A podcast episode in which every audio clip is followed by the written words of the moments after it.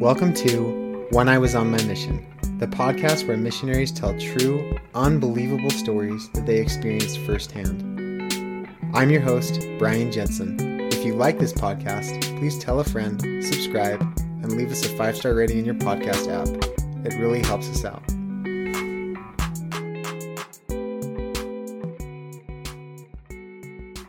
Welcome, everyone, to another podcast of When I Was on My Mission. We have with us Eric Bowen. Eric, welcome to the podcast. Thank you. Round two. Here we go. Yeah, it's been around two, and we're excited to have you back. Just for a refresher, where did you serve your mission, Eric? So, yeah, I was in the Suriname region. So, it's uh, South America above Brazil and Dutch speaking. Dutch speaking. Yeah. Excellent. And just to kind of warm up a little bit, what is the weirdest thing that you ate while you were down there?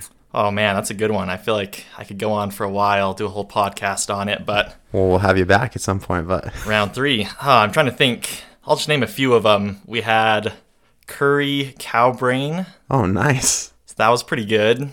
We had fried monkey. We had like iguana, which isn't too crazy. Oh, wow. We had chicken foot soup, where like you take the foot and you individually bite off like each knuckle of the chicken, Oh, my God. the foot, and like get the meat off of it and throw the bone away. We need to tell KFC about that. That Oh sounds yeah, good. finger licking. Chicken feet. Yeah. That was like a rite of passage on my mission. Is like if you knew how to eat chicken foot soup properly, the members would be like, ah, he's one of us. He's now. one of us. Yeah. That's awesome. I think that no, it wasn't chicken feet. It was pig's feet in Mm. North Carolina. That was kind of the thing. Pig's feet and chitlins. Uh, chitlins are gross, but oh yeah. um. So you had monkey, fried monkey, Fried monkey. cow's they- brain. That one was pretty soup. funny. The member, he like, he's like, oh, we got dinner for you. Like, let's eat it. Then after, I'll show you the picture of how we prepared it. Oh my gosh. So like we ate it, and I was like, oh, like it's pretty good. What was it? And they're like, oh, it was like fried monkey. and they like showed us a picture of like the monkey dead before they fried it. Felt kind of bad. We had like caiman. Like caiman was kind of like common there. Oh, that's like crocodile, right? Yeah, The uh-huh. Big. they were crocodile. fried up, and that was pretty good. They had like a river monster there. Oh wow. Like the show River Monsters came to Guyana and had a show about. I think it's called Kwee Queequee. It's like a big river fish Okay. we get a member that like he made his living off of catching kwee They would fry him up in curry, and you couldn't really taste the fish, but it was pretty good. Oh man. All right, Eric. I hear you got another one for us. Want to hear it? Okay, yeah, I got another one for you. It's kind of exciting. Brian hasn't even heard this one. He, I don't know, he's pretty good at just like constantly asking people about like, oh, what's what's your mission story? And this one came up. We got excited about it, and this is the first time I'm telling about it. But to give a little background, in high school, I was kind of a pyro. I do remember that. Eric is my brother-in-law, and I was around him a little bit while he was in high school. I got in trouble with some chlorine bombs and some other fires and all around just that was something to know about me is I just loved fires. But on my mission, it's something common is like you go up to members and you're like, oh, like is there anything we can do? Is there any service we can do for you? And there was one member that kind of lived out in the jungle. He had a big plot of land. He kind of had his own farm. And he's like, "Oh, like the farming season's over. Like, would you come over and help me slash burn my my field?" I'm like, "Yes, I would- I would Yes. love that. I will be there." So I was, I was really pumped for it. Like, he's like, "Oh yeah, like it'll be a big enough project. Like you can invite other missionaries if you want." So it was me and then a local missionary, so someone that was from Suriname, 17 year old kid, and then two other missionaries from America. We showed up there and like he picked that day because the wind was supposed to be really low. It was like a very calm day. And he's like, oh, like to kind of give you like a map, his house and like everywhere he lived was on the far west side of his plot of land. And then he had a big road that went through the middle. And then on the east side of the road, there was his like field. Okay. And then further east of the field was like the actual like Amazon jungle Okay. like huge, dense, big trees there. So the plan was we're gonna start on the far east side. The wind's blowing a little bit to the west, and it's just gonna slowly burn. So we got there, we got ready for it. Like we didn't really think anything was gonna happen, so we had like a couple buckets, but that was about it. Then we had you know, butane lighter. Just yeah, like butane that. lighter for everyone. And we lit the first part, and it was like moving really slow. So members like, oh, like go and light a few other places. Like let's get this thing going. So then by that point, we'd had like four or five different spots going, and it started moving. We were probably there for like 15, 20 minutes, and it was just you know pretty chill, like fun watching it, but nothing really crazy going on. And then kind of out of nowhere, a huge gust of wind started coming. it just picked up, and we're like, oh crap. Oh, no. So this like teeny slow moving fire turned into this like raging big fire that was heading towards the forest, heading to the east. Heading towards the Amazon. Yeah, heading Like, towards the Amazon. So like it was good it wasn't going towards towards his house and like that was a good thing, but quickly like we started to panic. and like That's the best way the I right can imagine reaction. it is like if you've seen The Office, like their their fire safety day where Dwight has like the fake fire in the office and everyone starts to panic. Yeah. And Michael's like, "Stay calm, stay calm." like that's that's what I imagine. Everyone starts panicking. We all start running around, and kind of in the middle or like south of his field, there's a pond there. So we started going, grabbing buckets, and trying to, you know, create a barrier where it wouldn't get to the forest.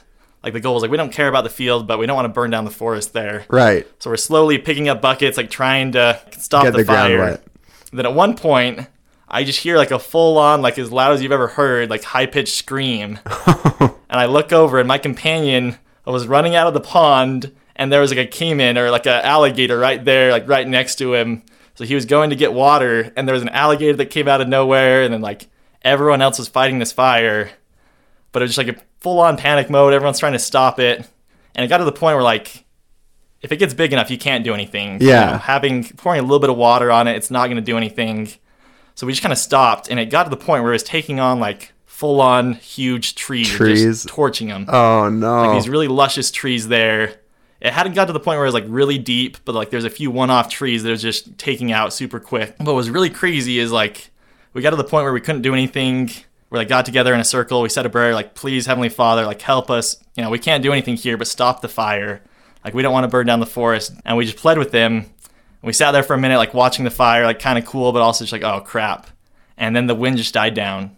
Like it just completely went still. There was no wind, and slowly but surely the fire just like went away. wow, that's amazing. So really within a minute or two of saying the prayer, you saw the wind die down and fire fire yeah. die down. Within a couple minutes of saying the prayer, the wind stopped, and then you know, 10, 15 minutes after that, the fire was under control for the most part. Wow, that's amazing. What did the owner of the land doing during this time? Was he freaking out or was he trying to keep things under control? What was he Uh, doing? I mean, I think he was he was like panicking like the rest of us. He was probably more calm than a bunch of 18 year old kids trying to put out the fire. But at the end of the day, like if we burn down some trees, it's a bummer. But it's not like there were no houses around there. No one was really going to get hurt. But obviously, we don't want to burn down the forest. But he was fairly calm, like trying everything he could to put out the fire. Like along with like water, like pouring water on. We were going around like stomping out little fires, Yeah. like doing all we could to stop it. But yeah, he was running kind of around like a madman, trying to organize it and get water where he thought we should put water to try to stop the fire from going further. But yeah, it was just purely a miracle. Like it's one of those things that you can't do anything about. If a is going, like you can't stop it. The only thing that could really stop it at that point is like no wind and no way to really stoke the fire. Did you tell your mom about that? Did you write home about that, or tell your mission president in a letter to the president or Oh, anything I'm, like that? I'm trying to remember. I think it might have been something that I didn't like mention that week, but like a couple weeks later maybe. but the funny part is like we have this picture of us just like covered in ash and Oh, man. like as missionaries, just super dirty, and I think we're holding like hatchets or you know just a machete and a bucket of water. So we got a good picture from it. But yeah, it was it was pretty intense at the time. and tell me about the caiman. How big? Do you remember the caiman that you I saw? mean, it wasn't huge. Like caimans don't get all that big. It's probably like three or four feet long. Okay. Like could for sure do damage. You know, they could mess you up. But they're not gonna like eat you whole or anything. Oh, that's awesome. Just random ca- caiman in the middle Came of out a, of nowhere. Of a, Yeah. of a fire. I mean, they were pretty common there. Just like at the time, you're in the lake trying to get the water. You know, filling up your bucket, and you just like see the eyes peering out at you. And so, what was the talk between the missionaries when that when that was done? Were you guys amazed? Did it kind of everybody recognizing that this was a miracle, or like how? Yeah. What, what was what was that conversation like? I mean, I think it was just like pure, like, wow, that was wild. Like, that was crazy. Like, I'm really glad I was here for it. Like, cool experience. But it's crazy to like actually put your faith out there and have it be like pretty quickly rewarded or like, you know, verified. Like, it's cool to say a prayer and then almost immediately get like an answer to that prayer. Like, that's pretty uncommon. yeah, that is super cool. Slightly slightly more intense than the I've lost my keys scenario Yeah. and I need to find them to go somewhere. For sure. There is a fire that's raging and I need your help. It's just cool to like, you can only do so much as a human, as a person. Like, your limit goes to a certain point. And then after that, like, you need God's help. I think that's like a really good example of grace where you do all you can, then after you've done all you can, God can come in and do the rest for you. I really like that. that's a great synopsis of that. Well, Eric, thank you so much for coming and sharing that story with us. Yeah, That's yeah, amazing. no problem. Glad you made it out. Glad the forest made it out. Yeah, we're alive, saving the forest and doing our part. Very good. Eric, thank you so much for telling us that story. But thinking about that and you know other probably more spiritual experiences while you're on your mission. I know you've- I've asked you this question before. You've been on the podcast before. Was serving a mission worth it, and how did it prepare you for the rest of your life? Yeah, it's a great question. I think what my mind is going to right now is it's kind of funny. I actually missed the first four days of school. So I got back Thursday night for my mission. Friday morning, I went to the U. I went to my first class, and I think it was just amazing go straight from, you know, studying every day the gospel, really getting everything I could out of my scripture study to then transitioning into uh, academia, into what I was studying. And I was just super blessed by that. I'm really grateful that I was able to build those those habits from my mission and then transfer it not only into school but into my actual work that I'm doing now. And I attribute a lot of my success in, in school and in work to the the habits and the lessons that I I learned from my mission. Yeah, I feel the same way. And, you know, I obviously know your wife really well, us being in laws. How did it prepare you uh, to get married and to be a husband? Yeah, I mean, living with a random person that you may or may not like, I think prepares you very well. Like I love my wife absolutely, but you know, there are times where you just don't get along and being on a mission kind of teaches you how to be like, okay, it's not worth it. Like I'm going to I'm going to be submissive, I'm going to be humble, I'm going to think the issue is me and not them. I'm going to give them the benefit of the doubt. So I think it just it prepares you very well for that. Yeah, I agree with that too. And maybe just one more question along these lines.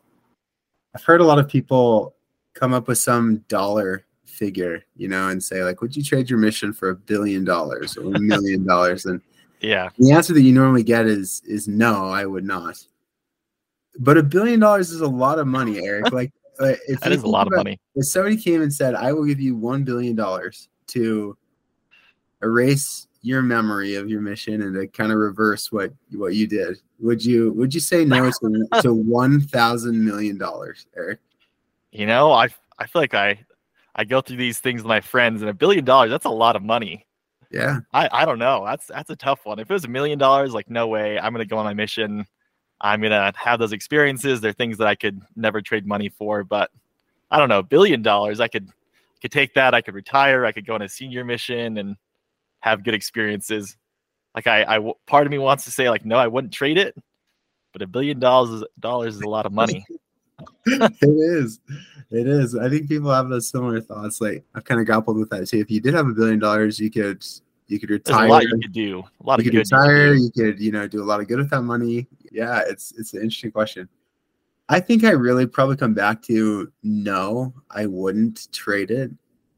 Just because I think of the individual people that I met and I can kind of picture them in my mind, you know, and I can think back to those moments that were so meaningful to me. And I don't, I guess I don't know what my life would be like without them, you know. I wouldn't want to take a chance, I guess. Maybe Yeah. like, like, those are just so important to me. Like I don't I don't know. What do you think about that?